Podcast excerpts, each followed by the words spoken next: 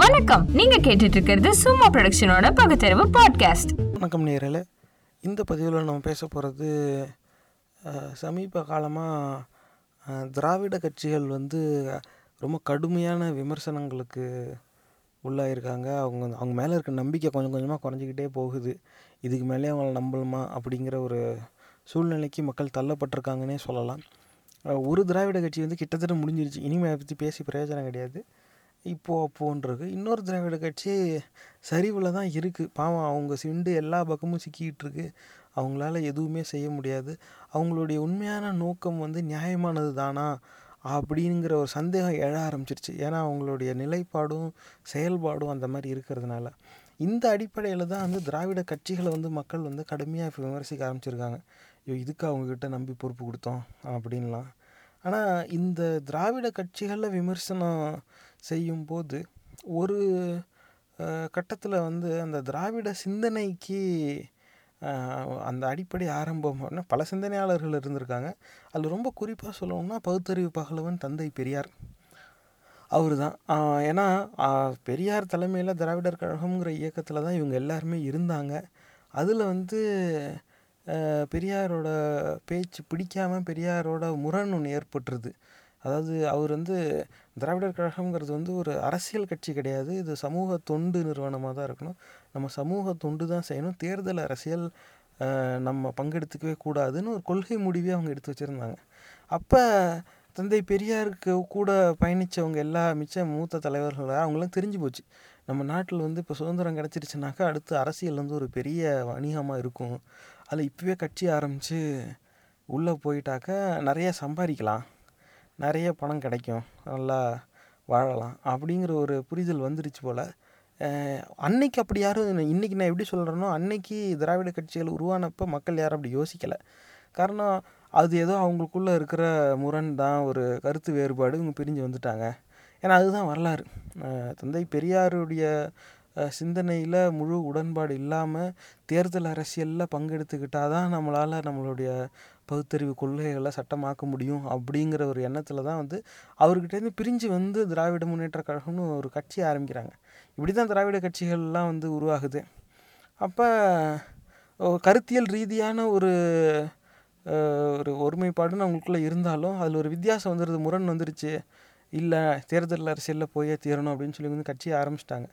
இப்படி தான் இதுதான் வந்து இவங்களுடைய வரலாறு. அதில் அவங்கள இப்போ திராவிட கட்சிகளை விமர்சிக்கும் போது தந்தை பெரியாரையும் சேர்த்து விமர்சிக்க வேண்டிய கட்டாயம் வந்துடுதுன்னு தான் நான் நினைக்கிறேன்.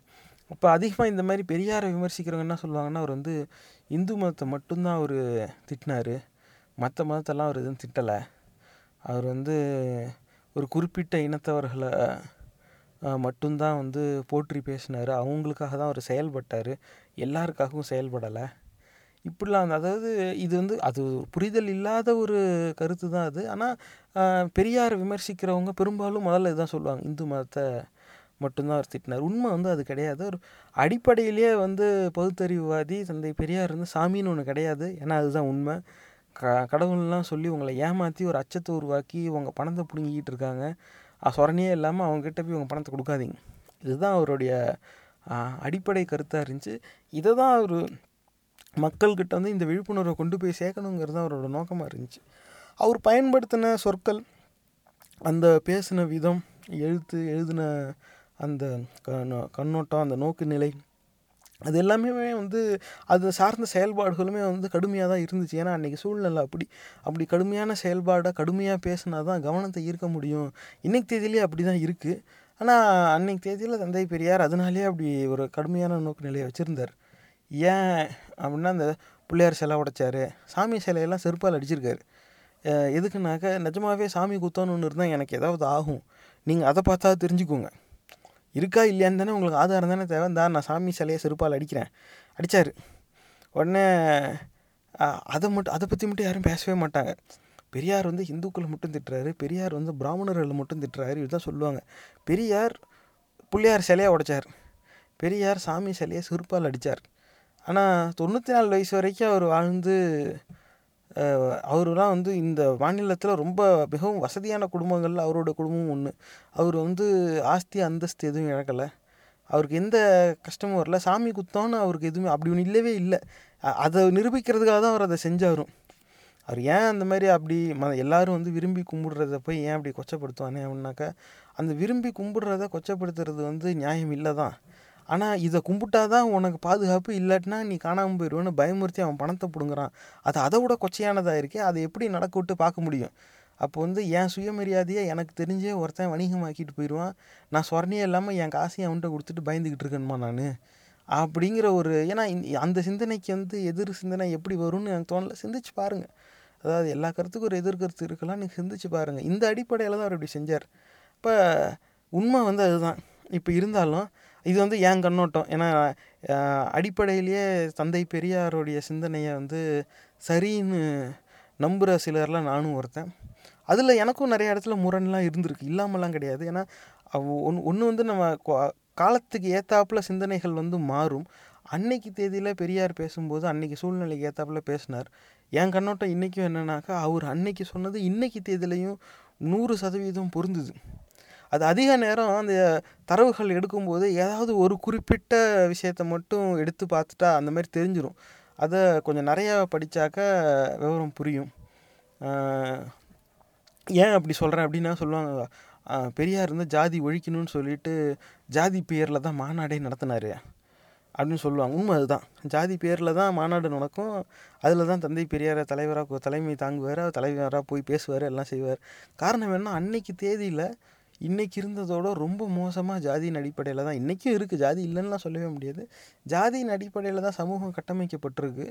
எல்லாரும் கூடி வாங்க அப்படின்னு சொல்லி ஒரு கூட்டத்தை கூட்டினாவே எல்லா சமூகத்தில் இருந்தும் அந்த கூட்டத்துக்கு ஆட்கள் வர மாட்டேங்கிறாங்க. அப்போ வந்து ஒரு குறிப்பிட்ட ஜாதியின் பேரில் மாநாடு நடத்தினா அந்த ஜாதியை சேர்ந்த அத்தனை பேரும் அந்த ஜாதி பற்றுங்கிற அடிப்படையிலே வருவோம் என் ஆளுங்களாம் வராங்கடா நான் போகிறேன்டா அப்படின்னு அந்த மாதிரி கூப்பிட்டு டேய் அப்படிலாம் யோசிக்காதீங்கடா லூசு பயலடா போய் சட்டை போடுங்கடா செருப்பு போடுங்கடா பிள்ளைங்கள படிக்க வைங்கடா எல்லா மனுஷனும் ஒன்றுடா அந்த கல்லை நம்பி ஏமாறாதீங்கடா அப்படின்னு அந்த அதுதான் பெரியார் அங்கே போய் பேசுவார். அவங்கள க- மக்களை வந்து ஈர்த்து ஏன்னா இன்றைக்கி தேதி இன்றைக்கி மாரி சமூக வலைதளங்கள் கிடையாது. அன்னைக்கு தேதியில் ஊடகங்கள் வந்து ரொம்ப ரொம்ப கம்மி. அதுவும் தென் மாவட்டங்களில் வந்து வட மாவட்டங்களில் அச்சிடுற நாளிதழ் வந்து அடுத்த நாள் இல்லை ஒரு நாள் கழித்து தான் வந்து போயே சேரும். இப்போது ஒரு நாளுக்கான செய்தி ஒரு நாள் தள்ளி இருபத்தி நாலு மணி நேரம் கழிச்சு அடுத்த நாள் தான் அவங்க படிப்பாங்களே. அப்படிலாம் இருந்த காலம்லாம் இங்கே இருக்குது அதனால ஒரே இது வந்து அந்த இயல் இசை நாடகம் இந்த மாதிரி இப்போ ஏதாவது நடத்தினா தான் மக்கள் வந்து அதை பார்க்க கூடுவாங்க. அப்போ அந்த மாதிரி கூட்டங்கள் வந்து மக்களை கூட்டி ஆகணுங்கிறதுக்காக அந்தந்த ஜாதி இயக்கங்களையே பிடிச்சி நீங்கள் கூப்பிடுங்க அப்படின்னு சொல்லிட்டு அங்கே போய் இவர் எல்லாரையும் வாங்குவாங்கன்னு வாங்குவார்.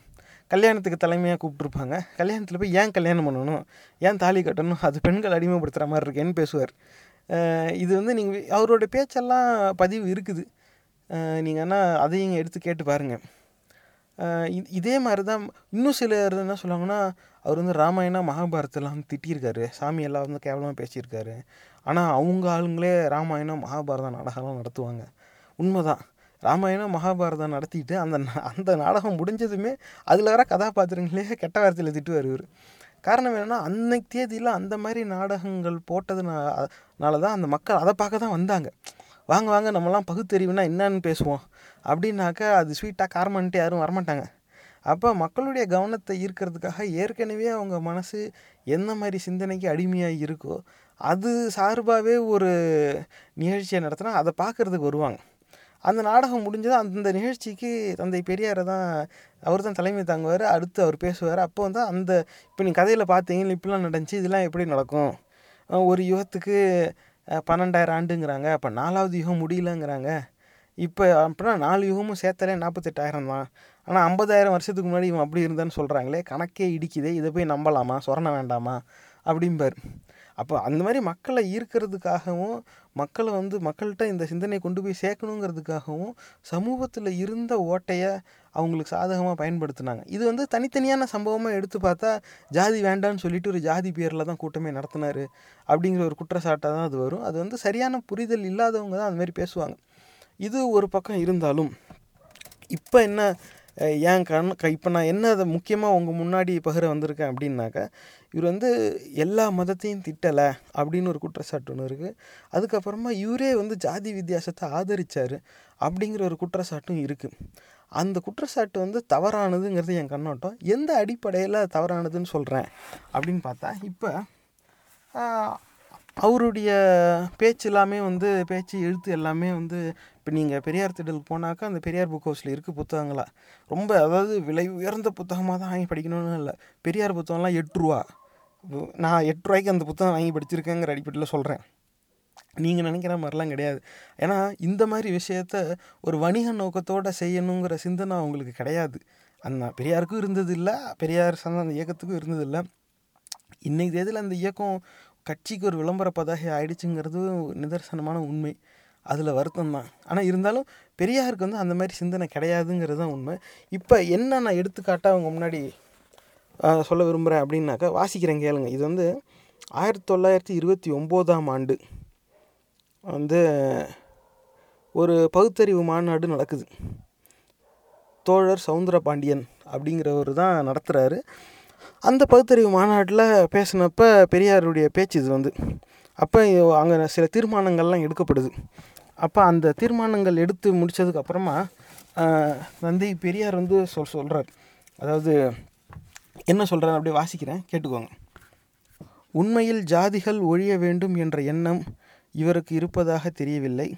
அப்படி இருக்குமே ஆனால் கீழ்கண்ட காரியங்களையும் அவர் சட்டம் மூலம் சாதிக்க வேண்டும். அதாவது இந்த மாதிரி பகுத்தறிவு சிந்தனை இருக்கிறவங்க அதிகாரத்துக்கு வந்துட்டால் எப்படி செயல்பட்டால் நிஜமாவே ஜாதியை ஒழிக்க முடியும் அப்படிங்கிறதுக்கு சொல்கிறாரு ஒரு பத்து கோட்பாடு வைக்கிறார். என்னென்னு பார்ப்போம். எவரும் பூணூல் அணியக்கூடாது. எவரும் ஜாதியை குறிக்கும் நெற்றிக்குறியை அணியக்கூடாது. கிறிஸ்தவர்களும் ஜாதி பட்டங்களை விட்டுவிட வேண்டும். ஆரியர்கள் திராவிடர் வீடுகளுக்கு புரோகிதம் செய்து வைப்பதன் மூலம் தங்கள் ஜாதி உயர்வை நிலைநாட்டுவதை ஒழிக்க வேண்டும். ஆரியர்கள் கோவில் மடப்பள்ளி மூலஸ்தானம் ஆகிய இடங்களை விட்டு வெளியேறிவிட வேண்டும். பிராமண மகாசபை நாடார் சங்கம் முதலியார் சங்கம் வன்னியர் சங்கம் போன்ற ஜாதி சங்கங்கள் எல்லாம் சட்டவிரோதமாக்கப்பட வேண்டும். ஒரே ஜாதியில் திருமணம் செய்து கொள்வது சட்டப்பூர்வமாக தடுக்கப்பட வேண்டும். ஜாதியை குறிக்கும் பாடப்புத்தகங்கள் கதைகள் புராணங்கள் இதிகாசங்கள் மனு தர்மம் பகவத்கீதை போன்ற நூல்கள் யாவும் கொளுத்தப்பட வேண்டும் அல்லது சட்டம் மூலமாக தடுக்கப்பட வேண்டும். நகரங்களிலும் கிராமங்களிலும் அக்ரஹாரங்கள் என்ற பெயரால் இருந்து வரும் ஆரிய சேரிகள் காலி செய்யப்பட வேண்டும். அல்லது அங்கு மற்றவர்களும் கலந்து குடியிருக்க வேண்டும். ஜாதி உயர்வை பாராட்டாமல் ஆரியர்களும் அவர்களை காப்பியடிக்கும் மேல் ஜாதிக்காரர்களும் மற்றவர்களைப் போலவே சவரத் தொழிலோ துணிவெளுக்கும் தொழிலோ பயிர் வேலையோ வீடு கட்டுவதோ வண்டி இழுப்பதோ கல் உடைப்பதோ எதையும் செய்ய முன்வர வேண்டும். இப்போ இதெல்லாம் வந்து சொல்கிறார் இது நீங்கள் வந்து வேணும்னா இது ஒரு வாட்டி பாஸ் பண்ணி திரும்பி ரீவைண்ட் பண்ணி கூட நீங்கள் கேட்டு பாருங்க. அவர் வந்து அந்த மனிதனோட சிந்தனை எப்படி இருக்குது பாருங்கள் எடுத்தோடனே வந்து வெறும் பிராமணருக்கு எதிராக தான் அவங்க பேசுகிறாங்க அந்த மாதிரி கிடையாது. எல்லா ஜாதியை சேர்ந்தவங்களையுமே இதில் விமர்சிக்கார் அதுவும் குறிப்பாக ஜாதி சங்கங்களை சட்டவிரோதமாக்கணும்னு அறிவிக்கணும். இது அப்படின்னு சொல்கிறாரு அவர் அந்த சிந்தனை எப்படி இருக்கு பாருங்க. ஏன்னா சட்டப்படி இதெல்லாம் நடக்கிறத தடுத்தாதான் இவங்க செய்யாமல் இருப்பானுங்க. அப்படிங்கிறது அன்னைக்கு தேதியிலே அவருக்கு தெரிஞ்சிருக்கு. இது வந்து நியாயம் அநியாயம்லாம் புரிய வச்சுட்டா இவனுக்கு கல்வி வந்து இவனுக்கு அந்த புரிதல் வந்துட்டாவே போதும் இவனே செய்ய மாட்டான். அதுக்கெலாம் வாய்ப்பே கிடையாது. ஜாதி பேரில் சங்கமே இருக்கக்கூடாது. அது எந்த ஜாதியாக இருந்தாலும் சரி. அப்படின்னு சொல்லி ஒரு சட்டம் வந்தால் தான் இந்த ஜாதி சங்கங்கள் இருக்கிறதையும் தடுக்க முடியும் அப்படின்னு அவருக்கு தோணியிருக்கு அதை அதை அவர் முன் வைக்கிறார். இதெல்லாம் வந்து ஜாதி வேண்டாம் ஜாதி மதங்கிறது புரட்டு அப்படின்னு நம்புறவனால தான் இந்த மாதிரி யோசிக்க முடியும். அதுவும் மற்ற மதங்களை வந்து பெரியார் வந்து திட்டவே இல்லை அப்படிங்கிறார். இதில் மூணாவது அவர் சொல்கிறதே கிறிஸ்தவர்களும் ஜாதி பட்டங்களை விட்டுவிட வேண்டும். அன்னைக்கு தேதியிலேயே வந்து இதுதான் நிலைமையாக இருந்திருக்கு. பெரும்பாலும் வந்து மதம் மாறினவங்க வந்து இந்த இந்து மதத்தில் இருக்கிற இந்த ஜாதி வேறுபாடுனால வந்து கஷ்டத்தை பல வருஷம் அனுபவித்து அந்த அவமானம் தாங்காமல் ஐயா போதும். இதுக்கு மேலே தேவையில்லை. நான் மாறிக்கிறேன். நீ எனக்கு எதுவுமே செய்யலை. ஆனால் அவனாவது எனக்கு ஏதாவது செய்கிறான் அப்படின்னு சொல்லி அப்படி தான் ஒரு வெறுத்து போய் மாறினவங்க விருப்பத்தோடு மாறினவங்களும் இருக்காங்க. ஆனால் இப்படி வெறுத்து போய் மாறினவங்க நிறைய பேர். அப்படி மாறியும் இந்த குடும்பம் அவங்கள விடலை அவங்களும் இந்த குடும்பம் விடலைங்கிறது உண்மைதான். அதனால தான் சொல்ல கிறிஸ்தவர்களும் ஜாதி பட்டங்களை விட்டுவிட வேண்டும். ஏன்னா நீ மதம் மாறி போயிட்ட இந்த ஜாதிங்கிறது வந்து இந்து மதத்தோட கட்டுப்பாட்டில் தான் இருக்குது. நீ அங்கே போயும் இதே ஜாதியை தான் வச்சு நீ பேசிக்கிட்டு இருக்கனாக்கா நீ மாறி என்ன பயன்? நீ வந்து ஒரு முட்டாள்தனத்துலேருந்து இன்னொரு முட்டாள்தனத்துக்கு தாவி இருக்க. அவ்வளோதான் வித்தியாசம். நீ முட்டாளாக இருக்கிறது நிலையா? அந்த நிலை மாறவே இல்லை. இதுதான் வந்து அவர் சுட்டி காட்ட விரும்புகிறாரு அது வந்து எப்படி சொல்கிறார் பாருங்கள் ஒரே ஜாதியில் திருமணம் செய்து கொள்வது சட்டப்பூர்வமாக தடுக்கப்பட வேண்டும். எப்படி சிந்திக்கிறான் பாருங்க. அதாவது எல்லாரும் கலப்பு திருமணம் அதாவது கலப்பு திருமணம்ங்கிறத தந்தை பெரியார் வந்து கடைசி வரைக்கும் ஏற்கவே இல்லை. எப்படின்னா அந்த சொல்ல அவர் ஏற்கவே இல்லை. அவருடைய கருத்து அதில் என்ன இருந்துச்சுனாக்கா மனுஷன் வந்து கழுதையாக குதிரையாக கல்யாணம் பண்ணால் தான் கலப்பு. ஒரு பிராணி இன்னொரு பிராணியை வந்து கட்டுதுன்னு சொல்லலாம். மனுஷன் மனுஷனை கட்டுறது எப்படி கலப்பு திருமணம் ஆகும்? அப்படின்னு தான் அவர் வந்து கேட்டிருந்தார். அதில் ஆனால் அதுக்கு அடிப்படையான சிந்தனை என்ன அப்படின்னாக்கா ஒரே ஜாதியில் திருமணம் ஏன்னா அப்படி சட்டப்படி ஒரு சட்டம் வச்சாதான் வேறு வழியே இல்லாமல் இவன் வேறு ஜாதியில் பொண்ணு எடுப்பான் வேறு ஜாதிக்கு பொண்ணு கொடுப்பான். இது வந்து தொடர்ந்து இந்த மாதிரி நடந்துச்சுனாக்கா ஒரு காலகட்டத்தில் அந்த ஜாதி ரீதியான அந்த அடையாளங்கள் எல்லாமே அழிஞ்சு போயிடும் இனிமேல் என்னத்தை அதை பார்த்துக்கிட்டு? கண்டிப்பாக நான் என் ஜாதியிலேயே பொண்ணு கொடுக்க முடியாது என் ஜாதியிலேயே பொண்ணு எடுக்க முடியாது. அப்படிங்கும்போது அதை அதுக்கு மேலே அந்த அடையாளத்தை வச்சு பயன் இல்லை. ஏன்னா அந்த அடையாளமே ஒரு போலியானது. ஆனால் அது போலியானதுடா அதுக்கு அது வந்து அதுக்கு எந்த அர்த்தமும் கிடையாது. தேவையில்லாமல் அந்த அதெல்லாம் வந்து ஒரு அடையாளமாக வச்சு நீ வித்தியாசம் பார்க்காத அப்படின்னு அறிவுரை சொன்னால் இன்றைக்கி நம்புவான் நாளைக்கு மனசு மாறிடும். இல்லை கடைசி வரைக்கும் புரியாமையே இருக்கும். அது வந்து கடைசி வரைக்கும் தனி நபர்களோட சொந்த விருப்பத்துக்குள்ளேயே அது இருந்துக்கிட்டு இருக்கும். அப்படி இருக்கிற வரைக்கும் இந்த ஜாதி வித்தியாசம் சமுதாயத்தில் இருந்துக்கிட்டே தான் இருக்கும். இந்த ஜாதி வித்தியாசமே வந்து சட்டப்படி ஆற்றப்படணும்னா ஒரே ஜாதியில் யாரும் கல்யாணமே பண்ணக்கூடாதுன்னு ஒரு சட்டம் வரணும். எவ்வளோ கடுமையாக பெரியார் சிந்திச்சிருக்கார் பாருங்க. அது அதனால தான் வந்து இன்றைக்கி தேதியிலையும் அவர் இறந்து நாற்பது ஐம்பது வருஷம் கிட்ட ஆக போகுது. நாற்பது வருஷத்துக்கு மேலே ஆயிடுச்சு என்ன கேட்டால் அது இன்னமும் வந்து மதவெறி கூட்டம் வந்து ரொம்ப கொடு கடுமையாக திட்டுறதும் கோவப்படுறதும் யாருன்னு பார்த்தா தந்தை பெரியார் பேரை கேட்டதுமே அவங்களுக்கு கை காலெல்லாம் உதற ஆரம்பிச்சிடும் ஏன்னா அவரோட பேச்சுக்கு அவங்களால எதிர்முட்டு கொடுக்கவே முடியல. எப்படி இப்படியோ வளைச்சி வளைச்சு பார்க்குறாங்க. அந்த என்ன சொல்கிறது அவரை வந்து தனிநபர் தாக்குதலாக வேணும்னா பெரியார் இப்படி பெரியார் எப்படி பெரியார்லாம் ஒரு ஆளா? அதாவது ஒரு ஒரு நபரை வந்து இழிவுபடுத்தி தரம் தாழ்த்தி வர்ணிச்சிட்டா அந்த நபர் என்ன சொன்னாலும் யாரும் நம்ப மாட்டாங்க.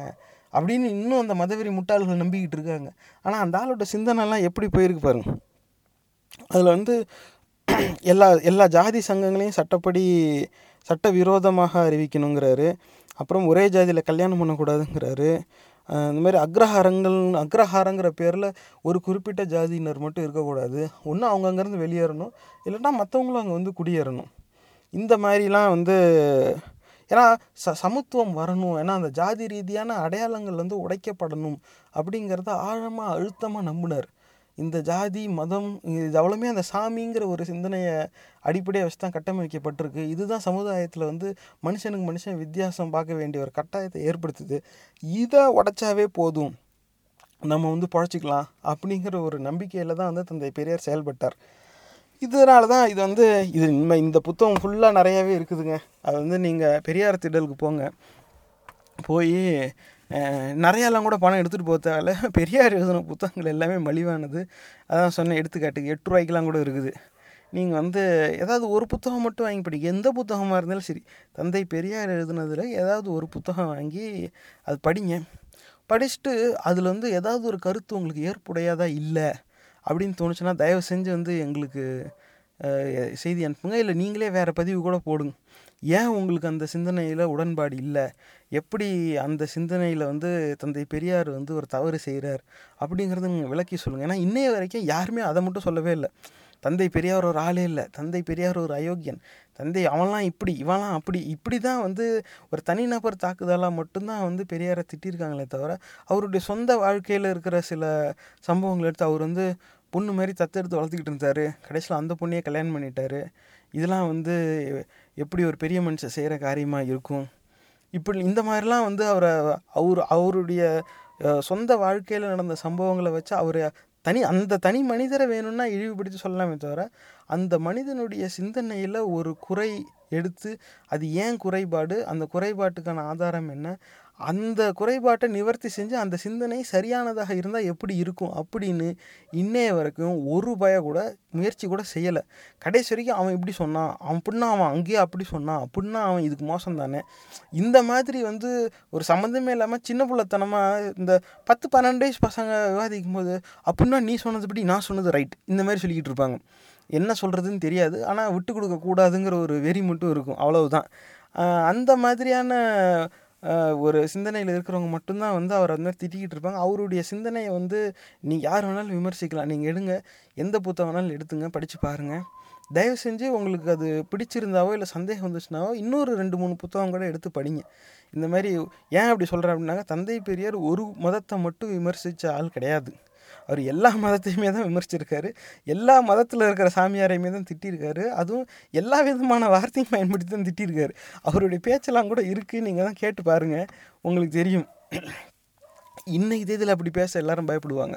அத்தனை ஆண்டுகளுக்கு முன்னாடி ஒரு மனிதன் அப்படி பேசியிருக்கான் அப்படின்னாக்கா அந்த மனிதனுடைய நோக்கம் அப்படி.